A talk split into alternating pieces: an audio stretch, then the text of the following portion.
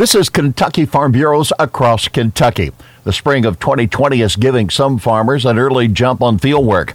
KFB First Vice President Eddie Melton says so far Mother Nature is being cooperative. It's been relatively early and relatively dry considering what we normally have the first part of April, and we've gotten a lot of field work done. Uh, we planted some. Uh, looks like we're going to have a cool week this week, temperature wise, but uh, there's a lot of crop been put in the ground so far this year. Melton says the farm balance sheet isn't nearly as good as the weather to start the season. Prices have plummeted, and we're getting ready to put a crop in the ground, and expenses are where they are. They don't usually come down like prices do, but farmers are optimistic, and we want to plant a crop and we want to grow something. So I think everybody will, will get this crop planted and then we'll hope for the best. Melton reminds motorists to watch out for farm equipment on the highways this spring. This is Across Kentucky.